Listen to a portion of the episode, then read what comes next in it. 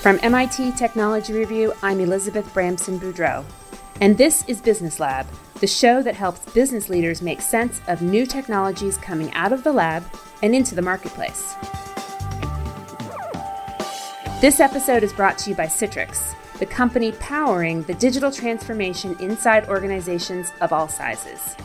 Later in the show, we'll hear from the Global Chief Technology Officer of Citrix, Christian Reilly. But first, we're going to talk with Tom Malone. Tom is one of the smartest people I know studying how organizations think and how computers and people working together can think more intelligently. Tom is a professor of management at MIT's Sloan School of Management. Tom is also the founder and director of the MIT Center for Collective Intelligence. Back in 1998, he was one of the first scholars to recognize the emergence of e Lansing, or what we now call the gig economy. In 2018, Tom published a major book called Superminds that looks at the different ways people make decisions together and how new forms of artificial intelligence, especially machine learning, can help. Here at Technology Review, we're especially interested in how AI is reaching into the world of knowledge work. We've covered the way robotics and automation are making it harder in some ways for low wage, low skill blue collar workers to hold on to jobs. But these days, there are also signs that AI will change the way higher skilled knowledge workers do their jobs too. That doesn't mean we'll all be outsmarted by computers, but it does mean we'll need to think harder about how organizations can adopt the right kinds of AI to keep workers productive and happy, and what they can do to make sure our superminds are actually smarter than our regular minds.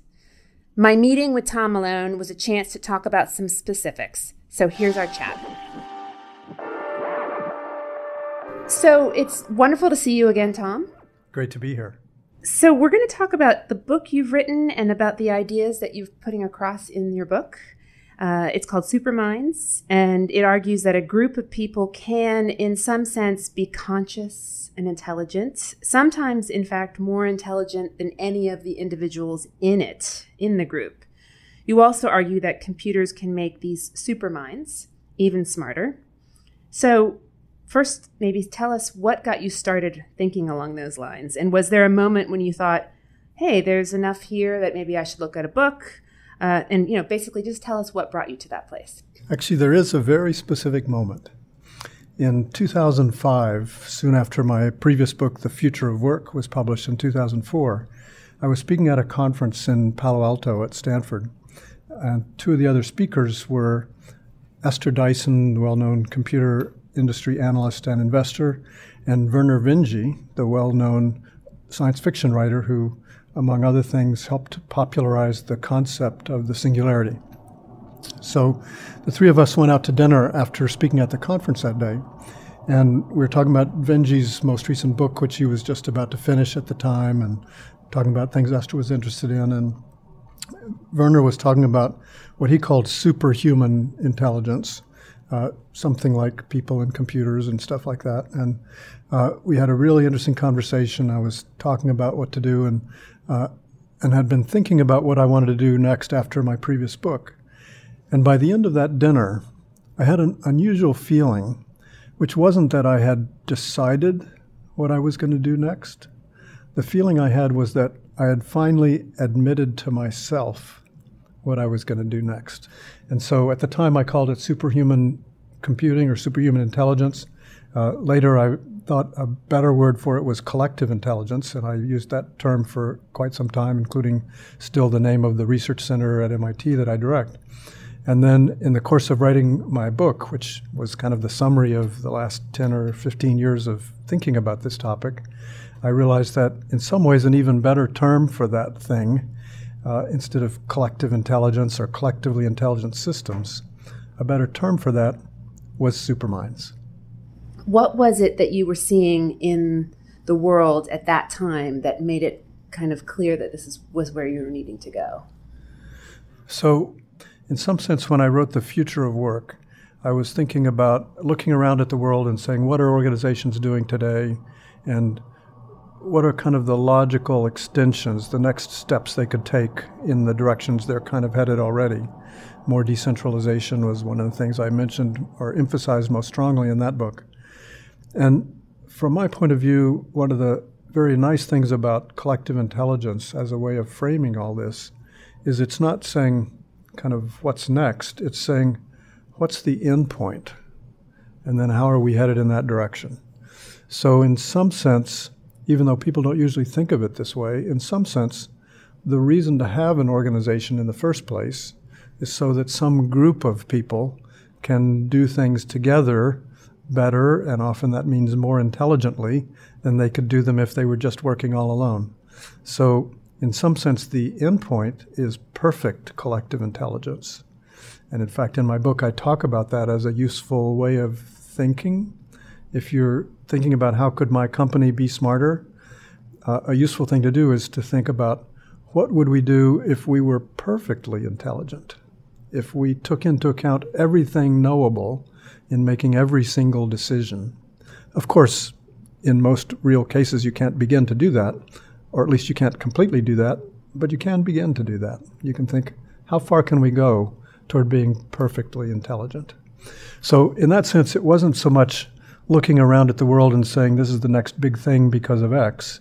It was looking at the world and saying, how can we think about the really long term here?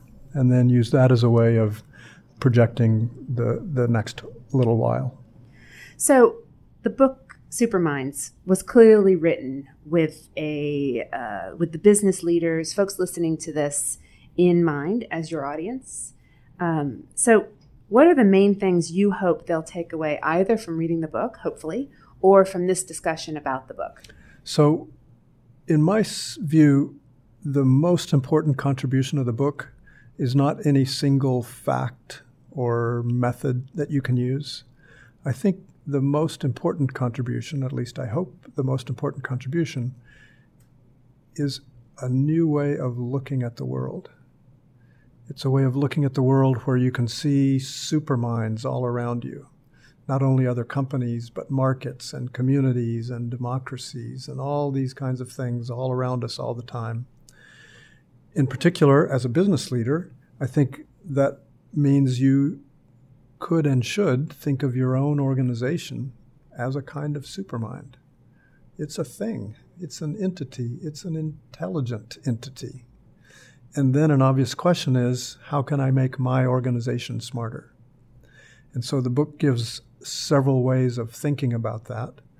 Uh, one is thinking about the different cognitive processes that any supermind or any intelligent entity needs to do, like thinking about what kind of decisions do does my organization need to make, my organizational supermind? What does it have to decide? What does it have to sense about the world in order to make those decisions? What does it have to remember about the past in order to make those decisions well? So each of those questions leads you to a bunch of other possibilities, many of some of which or many of which you may never have thought of before. When organizations decide that they want to get smarter, by bringing in more computing or more AI. What do you see as the easy problems for them to apply this smartness, additional smartness to? Um, and which are the hard ones? One kind of easy problem, in a certain sense, I think, is the kind of problems you can solve with what I call hyperconnectivity. We've talked a lot about AI in the world recently, and even in this interview so far, um, I think that an equally, if not more important thing that computers can do is to create hyperconnectivity, to connect people to other people, and often to computers as well, at scales and in rich new ways that were never possible before. So we've seen this already. The internet is perhaps the best example of a technology for creating hyperconnectivity and all the things that are built on it social networks, Google search, all those kinds of things. And I think that the no new kind of dramatically difficult technological things have, have to happen in order for us to use hyperconnectivity uh, in many, many new ways. When we move into the area of artificial intelligence as opposed to hyperconnectivity, then the places where AI can help are often the ones where you have enough data that can be captured in machine readable form uh, to teach and use algorithms to do things that either people did before or maybe people could never do before. Uh, so, for example, one function, business function, where this is often sort of easy is in sales. Uh, it's easy to measure the effects of sales. Some people sell more than others, and we've got dollar measures for that. Uh, it's harder to measure the inputs of sales, but you can also you can certainly count things like how many customer calls do you make and how often do you meet with them and stuff like that. And uh, if you're doing it online, uh, you know what do you say? Uh, so so there's a lot to be learned, a lot that today's machine learning systems can learn about things about sales effectiveness and so forth. Um, in the case of sales, the harder part is is generating the actions that may affect the results. So even though a computer can count how many times you call on a sales on a sales prospect, a computer can't easily figure out what you're going to say at the beginning of the meeting about your weekend and your kids. Uh, so so there's still a need for people there, but computers can uh, do a lot of the analysis to help the whole process be more efficient in many cases. So I, I guess the, the hardest parts uh, would be where it's hard to even measure the inputs and the outputs. So when you're designing a new software product or a new car or something, uh, it's not obvious how to even measure the outputs uh, or the inputs. How do you think business leaders can think about investing in AI or machine learning to shift from seeing it as cost cutting? So, removing workers or making the workers that you have more efficient, and more about bolstering creativity, making workers feel more self-actualized, happier, in order that they are retained and therefore more productive, and et cetera, and so forth. No, I think it's a great question. Uh, the question of how can we shift the emphasis, I think in a certain sense the answer is just by doing it. In other words, uh, for various reasons, not all of which I'm sure I understand, we have this great focus on AI in particular is going to do things that people used to do and then put people out of work.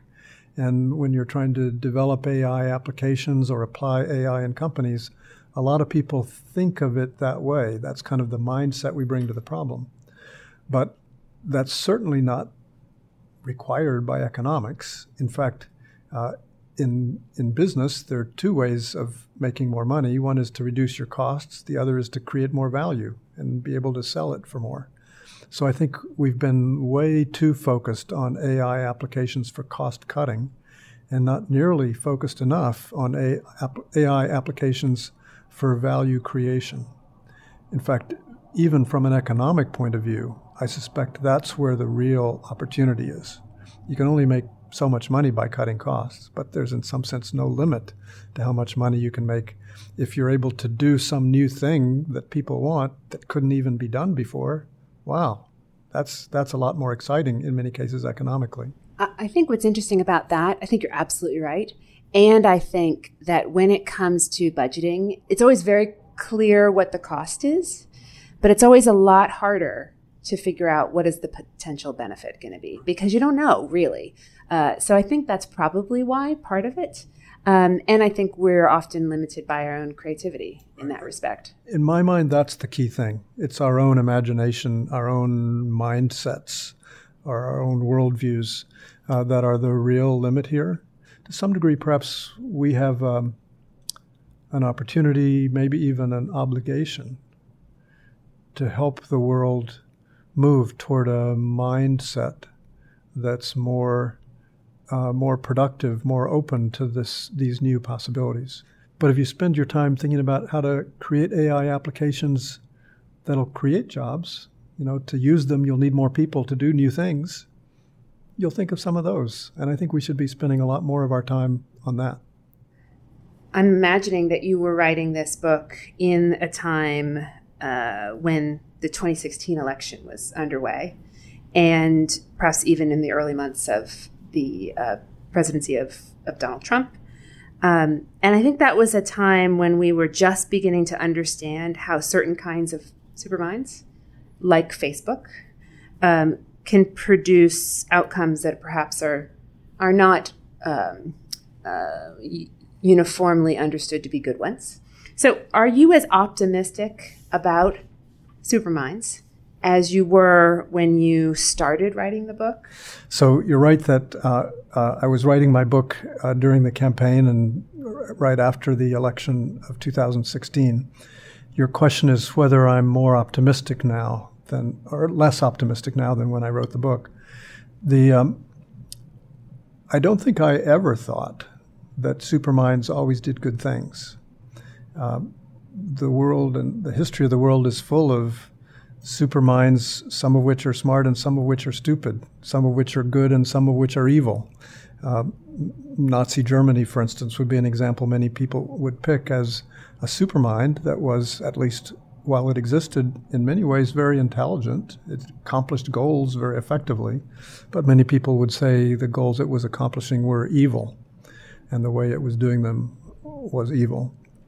So, so I don't think, so I never thought and don't think that superminds are always good.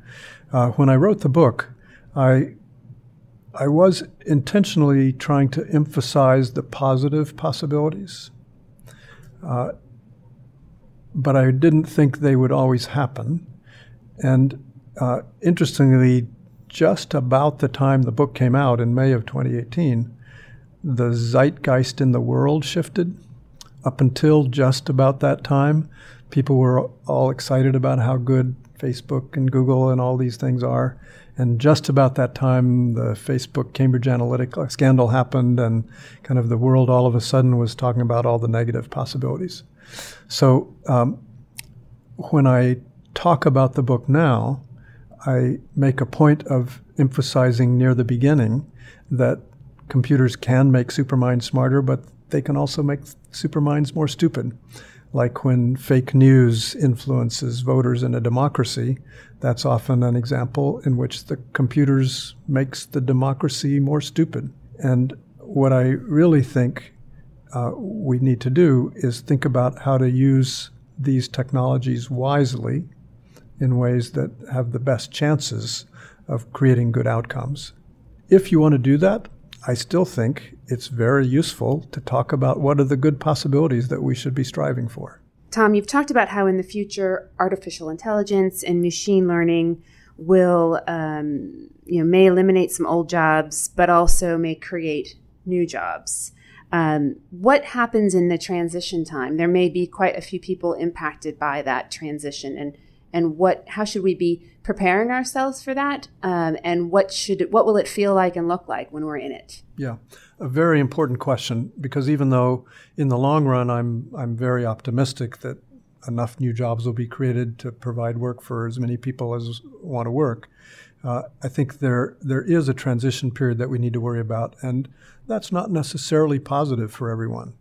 Uh, there will be some individuals whose old jobs go away, and who, for various reasons, either can't or don't want to do the new jobs that are available. So I think there it is worth worrying some about how we manage that as a society. Um, and there are several possibilities for how to do that. One is using technology to do a better job of matching, so matching the people to the jobs. Uh, if you have to do that by knocking on doors, that's much more expensive than if you just put your resume into LinkedIn or, or, or whatever, and it automatically gets matched. Uh, another more important, probably, way is to train people to do the new things that need to be done. One of the interesting possibilities here is to use the capabilities of technology to allow that training to happen in much more flexible ways. Instead of having to go sit in a classroom eight hours a day learning something from a professor in the front of the room, it's now, as is obvious to, to uh, everyone essentially. It's now possible for you to do much of that learning sitting at home or sitting in your current workplace on a break or whatever, uh, learning online in all kinds of ways. Uh, uh, I think that even has possibilities for new kinds of apprenticeships uh, where you can be not just learning in a class, but you can be participating in work in a way that's somewhat redundant with other work that's going on. So, in many of the new kinds of decision making that are made possible by this technology, uh, you want more than one person's opinion. Not just one doctor that gives a diagnosis, but maybe five people give a diagnosis. Uh, and some of those people don't have to be fully fledged credentialed doctors. Maybe they can be medical students or in other domains. You know, if you're trying to predict whether the competitor is going to launch a new product in a certain category by a certain date, maybe you don't have to have the world's best market researchers making those predictions. Maybe you can have MBA students or people who would like to be MBA students making those predictions. And if they do a good job of predicting, then they are establishing their own credentials. And, and even if they don't, they're still adding more data points to the averages so that make the predictions. And so they've contributed some value and learned how to do it along the way. Tom, I want to thank you for taking the time with us today. Uh, this is fascinating conversation. It's always interesting to speak to you about your latest work. And uh, once again, thank you for being here and sharing your ideas with us. Thank you. It's my pleasure.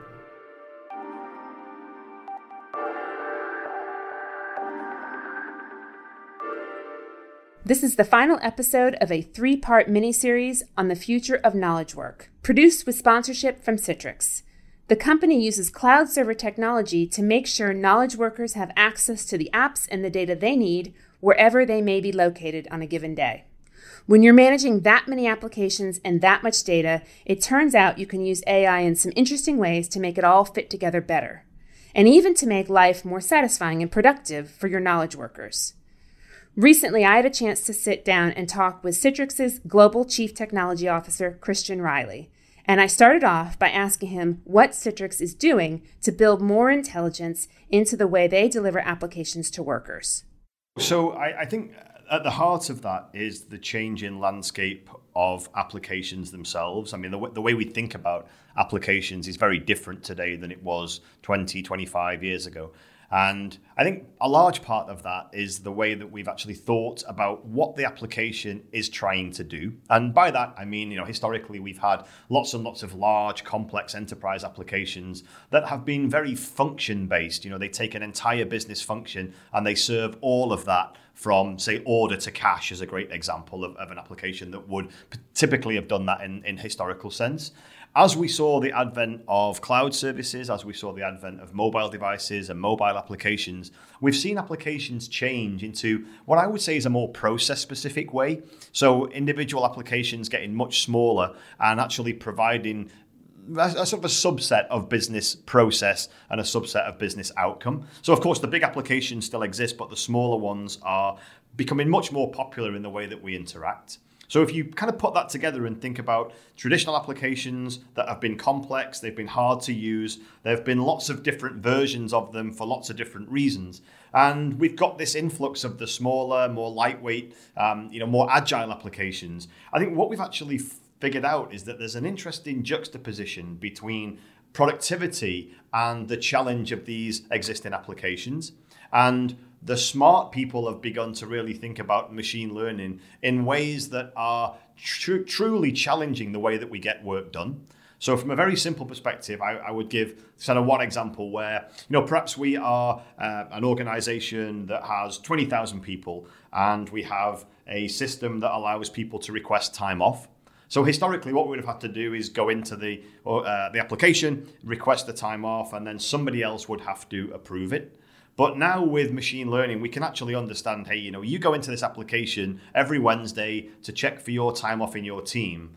What if we could understand that? And what if we could just provide you a simple mechanism for saying, hey, you know, instead of you doing this every Wednesday, I'm going to look at the way that you use that business process and I'm going to learn from that and I'm going to deliver you a different way of doing this, which ultimately has a better outcome for you because it's quicker, it doesn't change your attention from what you were doing, and I can actually understand what it is that you intend to do. And my machine learning, or in this case, an artificial intelligence approach, would actually understand what you do in the system and deliver you a different way of working.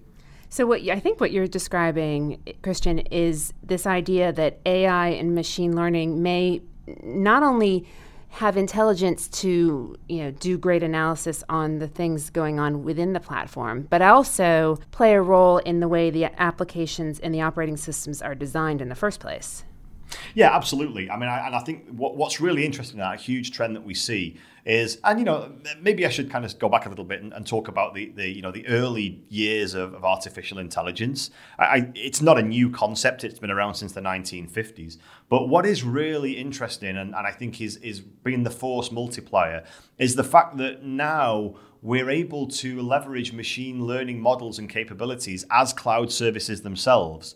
So the barrier to entry of deploying machine learning is actually getting lower and lower, literally week on week, month on month.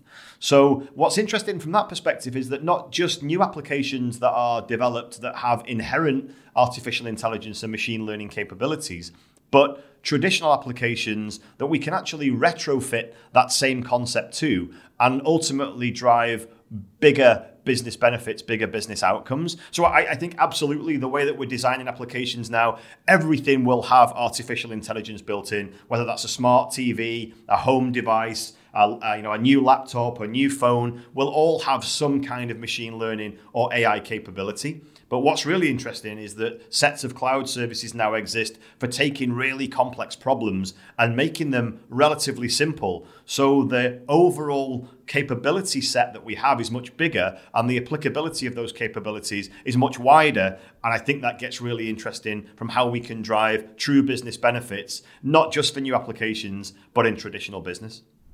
There is a narrative out there that men, most of us are hearing about about how AI and machine learning will go a long way towards cost cutting. So, shedding workers, directing people to work more efficiently. What's the narrative that illustrates this concept that AI and machine learning is actually a positive and makes the, the way that we work in the future a, a more enjoyable and you know edifying experience? Well, I think you know collectively we've been worrying about the end of work from automation for centuries as a famous example of uh, in the UK actually of, of uh, Queen Elizabeth I who refused a patent on an on an automatic knitting machine because she was concerned about the effect of automation on the the, the ladies at the time that were knitting uh, for a living. And ultimately, she was, uh, you know, quite willing to, to, to not entertain the patent, but couldn't stop the automation. And lots of organizations uh, acquired these knitting machines. And then over a period of time, the number of knitting jobs actually grew exponentially. So it's been quite interesting to follow. There's a number of other examples that are similar to that. And I think we're at the same sort of juncture now when we talk about the threat of AI. I, of course, there's a threat, I think, for, for some jobs that even, you know, we look at traditional jobs that maybe like call centers or contact centers that can relatively simply be augmented by some of the artificial intelligence and machine learning. So I, I think there'll definitely be a point where some jobs are lost to automation, to machine learning. But I think the way to look at it really is, you know, how can we actually apply this in a, in a morally correct way that enables us to eliminate some of the really laborious tasks that people do, whether that's a doctor's appointment or, you know, even a hairdresser appointment or approving a timesheet. These are not value added things for us as humans. So I think the more that we can actually apply machine learning, we can apply digital assistants and virtual assistants to actually deal with the things that are repetitive, that don't add a lot of value. I think we can actually free up time, we can free up brain power, we can free up resources for people to be more creative. So, so rather than be concerned about the theory between artificial general intelligence and the robots coming to take over the world, uh, let's focus on the artificial narrow intelligence, the things that we see every day when we use Siri or we use Cortana or we use uh, Google Assistant or we have a recommendation from Amazon or we see more and more of this technology being built into line of business applications that really eat away at those labor intensive, laborious, and repetitive tasks. I think we focus on that. We free up some intellectual capital for people to be more creative, to get away from you know kind of the, the, the drudge of everyday life. That's where I think we can add the most value. And perhaps we shouldn't be as concerned about the robots coming to take over our world because, hey, in my opinion, that probably will never happen. Great. Well, that's a relief. Christian, thank you. This has been wonderful. It's been wonderful to hear from you about these issues and to learn more about Citrix. Well, thank you. That's it for this episode of Business Lab. I'm your host, Elizabeth Bramson Boudreaux. I'm the CEO and publisher of MIT Technology Review. We were founded in 1899 at the Massachusetts Institute of Technology. You can find us in print, on the web, at dozens of live events each year, and now in audio form. For more information about us, please check out our website at technologyreview.com. This show is available wherever you get your podcasts. If you enjoyed this episode, we hope you'll take a moment to rate and review us at Apple Podcasts. Business Lab is a production of MIT Technology Review. The producer for this episode is Wade Roush, with editorial help from Mindy Blodgett. Thank you to our sponsor, Citrix, the company creating people centric solutions for a better way to work. Thank you for listening. We'll be back soon with our next episode.